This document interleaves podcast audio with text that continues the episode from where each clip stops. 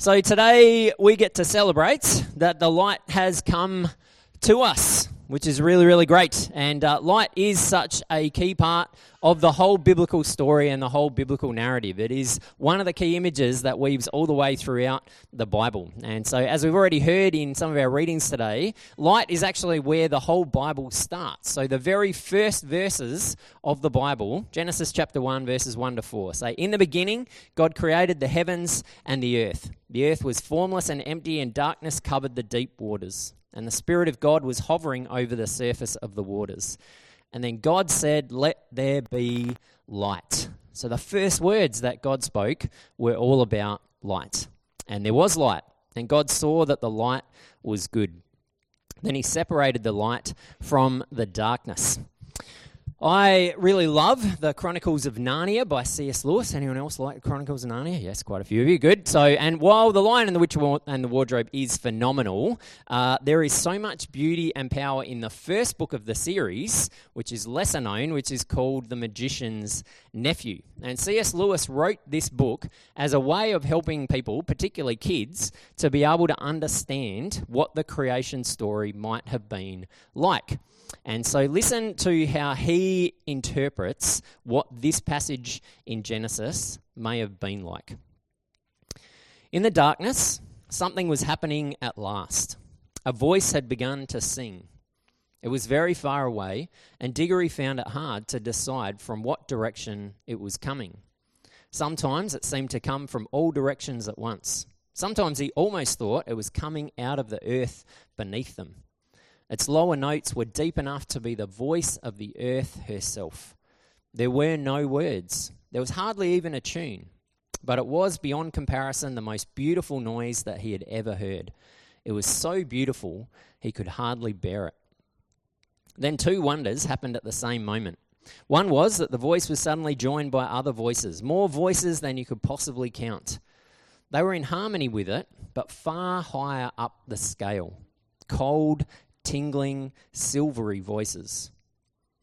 The second wonder was that the blackness overhead all at once was blazing with stars. They didn't come out gently one by one as they do on a summer evening. One moment there had been nothing but darkness, and the next moment a thousand, thousand points of light leapt out. Single stars, constellations, and planets brighter and bigger than any in our world.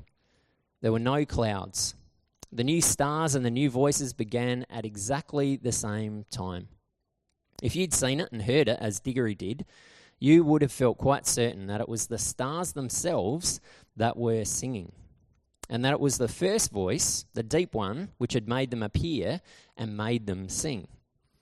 The voice on the earth was now louder and more triumphant, but the voices in the sky, after singing loudly with it for a time, began to get fainter. And now something else was happening. Far away and down near the horizon, the sky began to turn grey. A light wind, very fresh, began to stir. And the sky in that one place grew slowly and steadily paler. You could see shapes of hills standing up dark against it, and all the time the voice went on singing. The eastern sky changed from white to pink, and from pink to gold. The voice rose and rose till all the air was shaking with it. And just as it swelled to the mightiest and most glorious sound it had yet produced, the sun arose.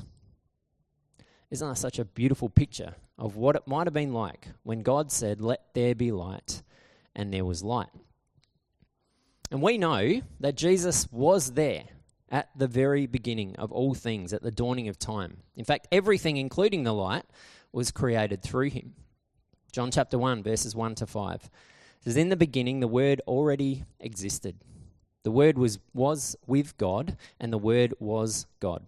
He existed in the beginning with God, and God created everything through him. Nothing was created except through him. The Word gave life to everything that was created, and His life brought light to everyone. The light shines in the darkness, and the darkness can never extinguish it. Now, we know that even though darkness cannot extinguish the light, there is, and there always has been, some darkness in the world. trying to distract us from the light or trying to distort or hide the light.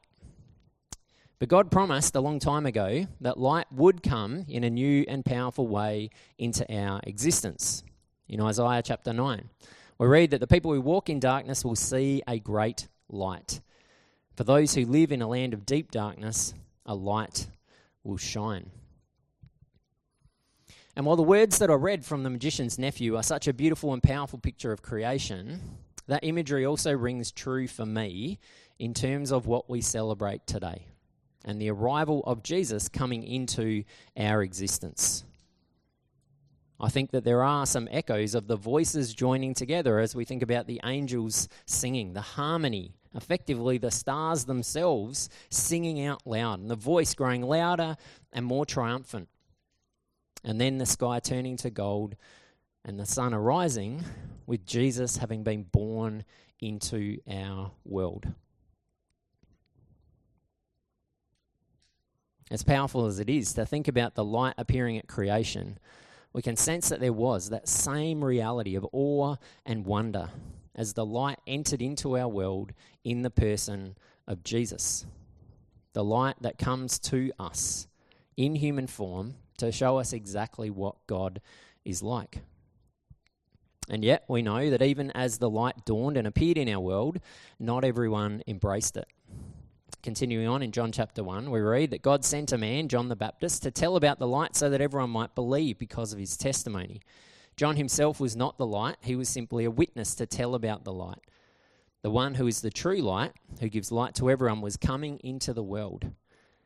He came into the very world that he created, but the world didn't recognize him. He came to his own people, and even they rejected him.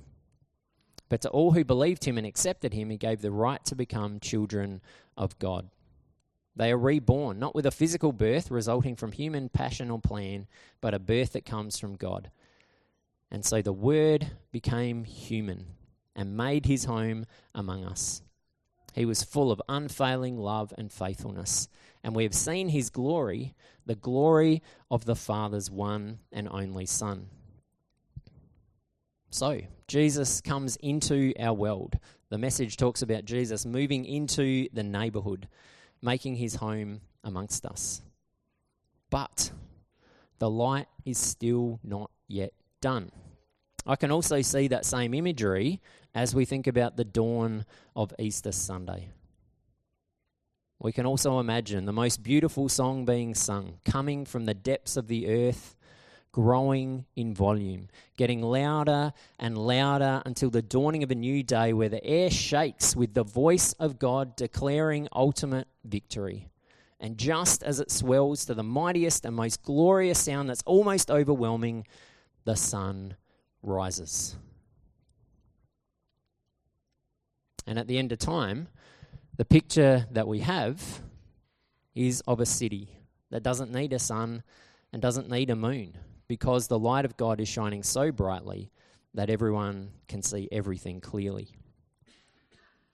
Light, such a powerful and amazing piece of imagery and what we celebrate today. Because Jesus told us that he comes as the light of the world. John chapter 8, verse 12. Jesus spoke to the people and said, I am the light of the world. If you follow me, you won't have to walk in darkness because you will have the light that leads to life. That's what we celebrate. Is that no longer do we walk in darkness, we have the light that leads us to what we were always supposed to experience, what life is supposed to be about. And so I wonder what light looks like for us practically today as we enter into Christmas Day and all that's ahead of us in this day and through the rest of this week. In what ways is the light present for you in the midst of what's going on for you? Because I think there are three things that we can recognize that light does for us. First of all, light illuminates. Light shows us the way that things are supposed to be. When a light comes on, it brings clarity, helps us to see things accurately. And so perhaps for some of us, we're facing circumstances that seem impossible to be able to overcome. Maybe for some of us, we're unclear about what the way forward is. Maybe for some of us, we find ourselves in situations where we've misinterpreted or misunderstood someone or a situation, and we're finding ourselves confused.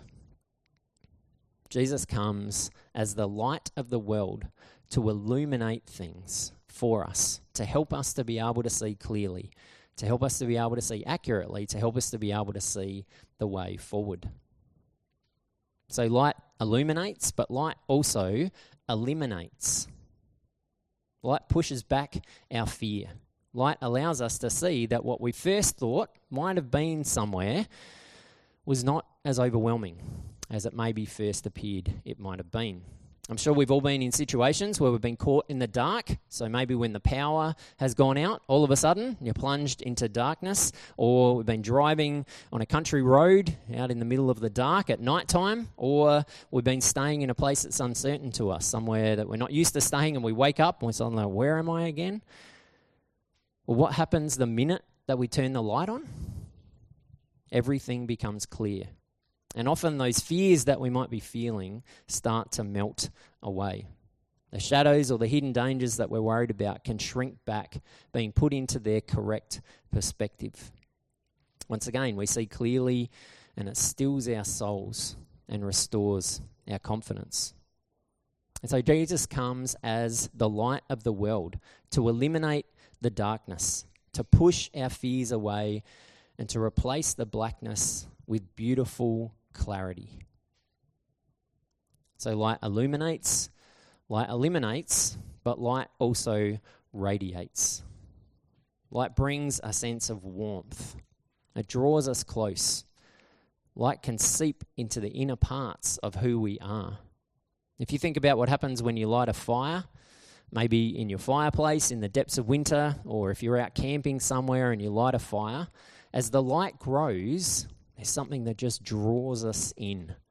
We want to extend our hands. We want to feel the warmth that's coming out of the light, allow it to flow into the deepest parts of who we are. And so Jesus comes as the light of the world to radiate God's love and wants us to extend our arms, to embrace and receive the warmth that's being offered, to allow it to seep into the depths of who we are. Light illuminates, light eliminates, light radiates. But it's important to name that that's not always our experience. We know that the light has come, we know that the sun has risen, but many of us are still experiencing shadows in our lives for all sorts of different reasons. For some of us, we finish the year with unmet expectations things having not unfolded the way that we might have hoped that they would. For others of us, it's been a really, really dark year as we've lost people who are close to us or dealt with our own shadows that are related to relationships or to finances or to work or to challenges from our past. For others of us, we've felt the shadows of global conflict that seem to have been raging all around us the ongoing war in the Ukraine, the situation in the Middle East, and so many other places around the world that don't even make our news cycles. As those shadows appear, often they feel like they lengthen and they grow. And when that happens, it can be easy for us to doubt the presence of the light. Find it hard to believe that Jesus is actually with us. But the thing about shadows is that shadows can only appear if there is a light shining. Without the light, everything would be darkness. And so, in shadow times, sometimes it's helpful for us to stop and not focus on the shadow, but to try and turn around and see what the source of the light is. Perhaps even being surprised that Jesus is with us, even in the midst of the darkest times that we're going through. And so today, that's our opportunity to be able to just take a moment in the midst of everything that today is about, to be able to remind ourselves that we are not alone, that Jesus is here with us, that Jesus is here amongst us, shining his light into our lives and shining his light into our world. So I want to just give us a moment in the quiet to be able to pause and to consciously recognize that the light has come, that the light is here. And so you might like to close your eyes to be able to picture what that looks like. You might like to extend your hands, symbolically receiving the light, the warmth that Jesus is offering. But in this moment, just take a little bit of time to recognize that the light of the world is here with us, is here with you.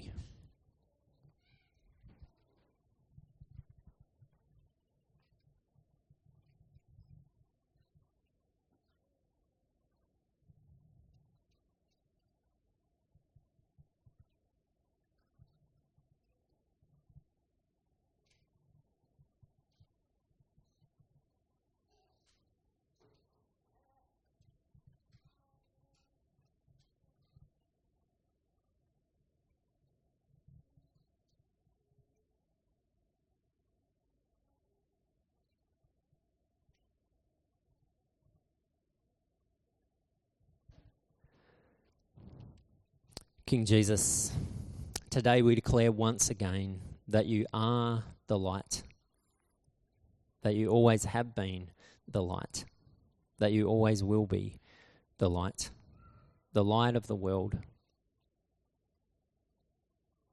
We are so grateful that your light shines on us, that your light shines on our situations, your light shines on our relationships, your light shines on our world. And even in the midst of those times where we feel like there's darkness, or days like today when it feels like everything's clouded over, we recognize that's not because you have stopped shining, but simply because we can't see you because of those other circumstances. And so we ask that as we spend today celebrating all that Christmas is about, that in the midst of that, we would receive again the recognition of what it means that you are the light of the world that you are the light of our lives.